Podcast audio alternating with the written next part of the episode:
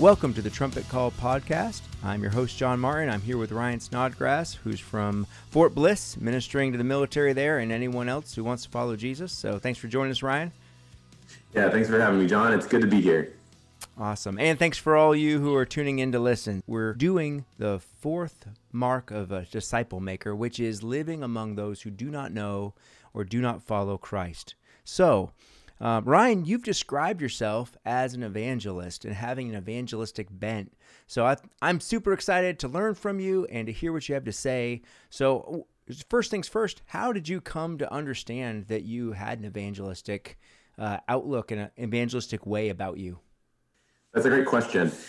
Uh, for me, the journey of discovering my gifting has been very interesting. Uh, from a young age, evangelism was a huge part of my life became a Christian when I was around the age of four. My parents helped to lead me to Christ. And actually, when I was about the age of nine, I remember having this memory of being with my friends in the park. And I think we were, you know, like doing something like building sandcastles or something like that. And I just remember asking my friends, hey, do you guys want to become Christians? And some of them, I think, said, yes, we like to become Christians. And so I, at that point, we prayed together.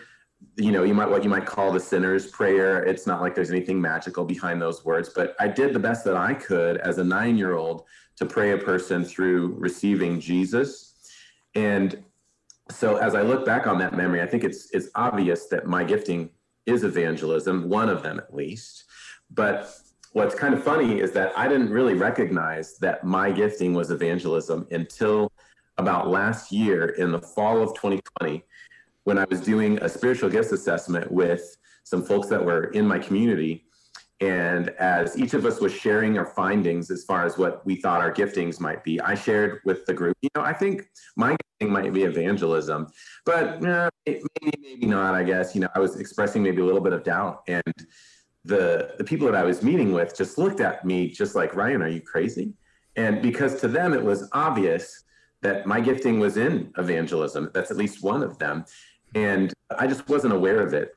And so, something that I think is important for us as believers to understand is that if you really want to grow in your knowledge of what your gifting set is, ask the people that are in the community around you, especially the person that's discipling you, because as they spend time with you and get to know you and see the way that God uses you to minister to other people, they'll grow to understand what your gifting set is, possibly and more than likely before you know what it is. Hmm.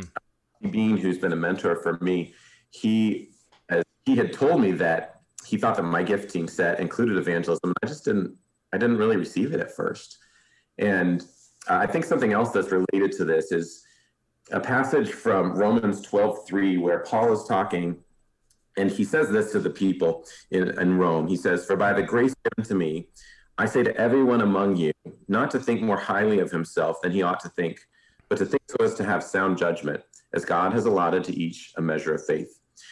What I find interesting about this passage is I think there's two sides uh, of an extremism that are unhealthy in the body of Christ.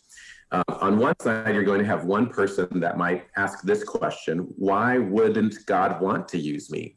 I've got it. I, have got all my life together, you know, whatever it might be. And but what's interesting is the person who would ask that question, why wouldn't God want to use me, is that they deny their need for God to work through them to minister to others. Um, but then on the other side, you have an extreme of people that would ask this question why would God want to use me? And they think that maybe because of something that they've done in the past, or maybe a skill set that they think is lacking in their lives, that maybe they're just not qualified for ministry. And but uh, that's the side that I come from. I, I didn't really believe that what I had was valuable to God.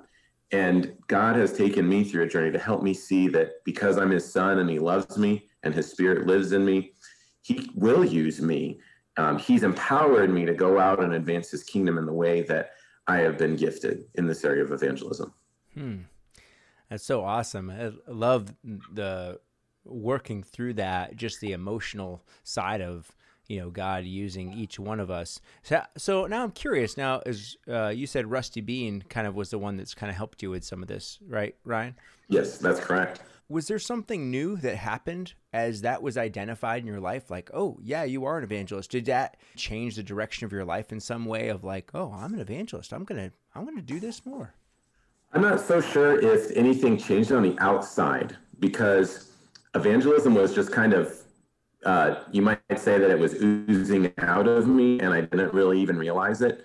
And so I think that what has happened is that I've learned to relax in the fact that this is my gift and and I'm I'm learning to recognize that it's a good thing and God wants me to to honor him by using this gift and also not be afraid of it or be ashamed of it. Uh, I used to think that maybe because my gifting didn't look like someone else's that I didn't have maybe as much value in the kingdom of God. And and so I think that God, all that He's asking us to do is is to rest in the fact that we're His beloved children, and all that He He also wants us to just be faithful with what He's given us. And and I'm so thankful that when we stand before Jesus um, as as believers, He's not going to ask us why we didn't have the gifts of somebody else. He's going to be looking at at us and asking us how we've been faithful with the gifting that he's given to us. That is so profound and awesome. So what would you say, Ryan? What's the eh, what's the passage of scripture that just launches you in this gift of evangelism the most, motivates you the most? I think one of the most impacting scriptures for me is Matthew 9:36. And it's where Jesus he sees the multitudes, and the scriptures say that he was moved with compassion towards them because they're fainted and scattered abroad as sheep having no shepherd. And I, related to that idea, there's another passage that I think I have to share as well, which is Colossians 2:13, as before we know Jesus, that we're dead in our sins and the uncircumcision of our flesh. And so if you really think about it, the people that don't know Jesus really are the walking dead. And the people that we are around every day that don't know him, there is no life in them. And and I think that that helps sometimes to to give me an encouragement to want to go out and at least share the gospel or at, at most or at least feeling a compassion for the people that are around me. Because we do need to get this message out. People do need to hear about the good news that we are sinners but that jesus has come to save us from our sins uh, I, I, think that those are two very important passages for me. Mm. That is so cool. I, I love the uh, the emphasis on just having compassion. You know, just looking around, seeing the crowd, seeing these walking dead people, and thinking, "Man, I've got to help them." And I think a lot of times in my own life, Ryan, the the reason, the reason, the thing that motivates me most is compassion, and the thing that I'm lacking most when I don't is compassion. So, uh, just such a good word. Have you ever found it um, challenging to maybe balance, or have you ever felt this tension of trying to balance a quote unquote discipleship ministry uh, and then also like have this quote unquote evangelistic ministry? I actually have really struggled through that. Uh, part of the reason I struggled through that is, again, I was wrestling with my own identity and being comfortable with how God had made me and so I, I, really wasn't as willing to step forward and maybe use this gifting as much as as I am now. And so I think part of that, as you mature in Christ, is just being comfortable in your own skin in the way that God has designed you. But I think something else too that, as as a navigator, that I have to be careful of is that I'm not so focused on what uh, I we might call disciple making that we forget a truth, which is I think that evangelism is a part of the disciple making process. And so if you think about it, if you're getting to know someone at work and you're building a, a relationship and a connection with them, so that eventually one day you're, you're able to share your testimony with them, or maybe you're able to share the bridge or another evangelistic tool and they become a Christian, well, you've already taken and, and made an investment in that person's life whether that's over the course of six months or a year. And without the other person maybe even realizing it, you've started the discipleship process with them. It's just that it's begun with evangelism. And, and so I think that that's just something that we need to be willing to view uh, as, as followers of Christ and people who are very passionate about disciple making, that we just need to include this as part of the process. And, and something else that I would say is, is I do think it's possible to make disciples and to advance God's kingdom through evangelism. Uh, one of the the models, of course, that we have in Scripture is is Jesus' model, and we see that there are a number of times when he's in front of crowds. John six is one of them, where Jesus says that he's the bread of life. Whoever comes to him will not hunger. Whoever believes in him will never thirst. And he, he's almost throwing out a line just to see who's hungry. And what's interesting is you just have to ask the question well, who was there? It wasn't just the crowds that were there, but it was the disciples that were watching Jesus as he shared the gospel. And so I think that a good application for us is if we're going to go out and maybe do either some cold turkey evangelism, or maybe there's a friend that we're beginning to make connections with from work, or maybe from a, another circle uh, that you know that's part of our life. Bring the person that you're discipling to maybe be a part of that conversation, and so that they can observe the way that you're interacting with the way that you're sharing the gospel. And then at the end, from what they thought about the process. So it's, I, I think that we just need to be open to that idea. Sometimes it feels like if it's only this quote unquote disciple making ministry and I'm just discipling people and giving them tools for growth and then those people are going to give help other people give them tools to grow. And there's not this there's not a direct emphasis on the person who is lost, then it can feel I don't know, it can feel like a dangerous think tank or something, you know, where uh, where I I don't know, I wonder if there's for me, I'm not a gifted evangelist, but there seems to be some value in always having this pucker factor going on when I'm talking with the lost and just being willing to lay my life down for somebody and being an awkward conversation uh, versus like right. disciple making yeah, and like giving somebody tools, that just I'm I'm really comfortable with that. So yeah, I think it's it's very interesting that sometimes even if you think about the different great commissions that are given towards the end of the gospels, Matthew 28 is is, is a very important one of those great commissions where Jesus does say to go out and make disciples. But in some of the other great commissions that are mentioned, Jesus does say that it was meant for the Christ to suffer, that he would die and be raised, and that repentance for the forgiveness of sins would be preached basically to, to the world. And so it, we have to remember that part of the Great Commission is to advance the gospel. And so one of the ways that I like to express that is uh, if I were to combine the Great Commissions from all the different gospels, is I think that Jesus' heart is that we advance the gospel by making disciples. And but the sharing of the gospel is part of that. Mm-hmm. Uh, that's great. It's laser laser focus on the message and being true to the scriptures. I'd love to hear one of your favorite stories to tell or one of your most discouraging stories to tell, Ryan, either way. Sure. Um, I think that one of my favorite stories to tell is, I, I, guess, just the way that God uses my gifting of evangelism to sometimes correct me in my life. Uh, so, the, the story that I'm going to share has to do with I was taking a trip uh, to Los Angeles in California. And as I was going to California, I just had this impression in my mind of the state of California. And the belief that I had in, in my mind was that people don't really want to know about Jesus in California. They're, I guess they're hardened. They, they don't really want to know. And so I have this belief, which was unhealthy. It was a lie. I, I arrived to LA and I was going to meet some friends for lunch at a chicken place. Uh, I think Roscoe's Chicken is the name of it. But my friends got stuck in traffic in LA, which happens a lot.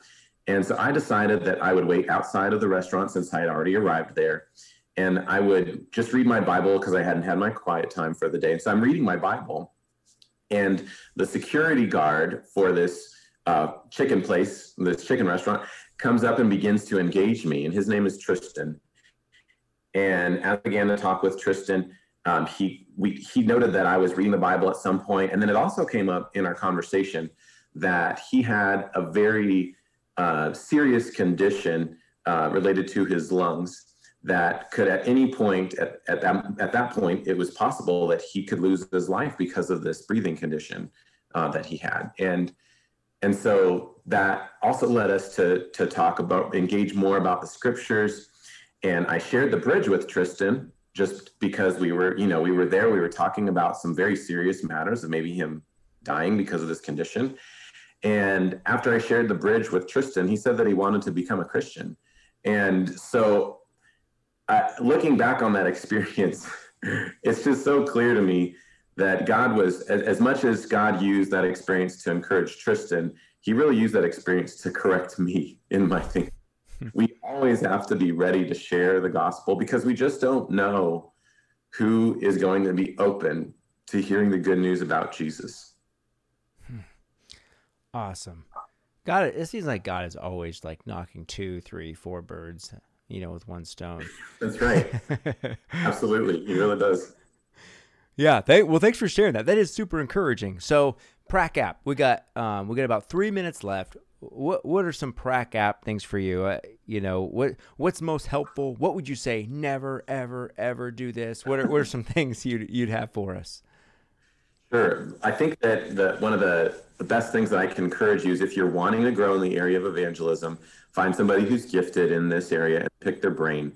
Um, so some things that I've gleaned from a, a, guy named Chuck Wood that I use in my ministry with evangelism is if I'm at a restaurant that I frequent, or even just any any random location that I'm getting fast food at, I'll either ask the cashier or the waiter or waitress that's helping me a question after I've given them my order. I'll say, I'm gonna uh, say a prayer before I eat my meal. Is there anything that I can pray for you about?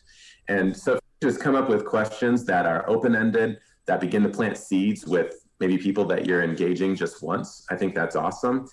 Um, some other question, another question you might be able to ask someone is if God could do a miracle in your life, what would you want it to be?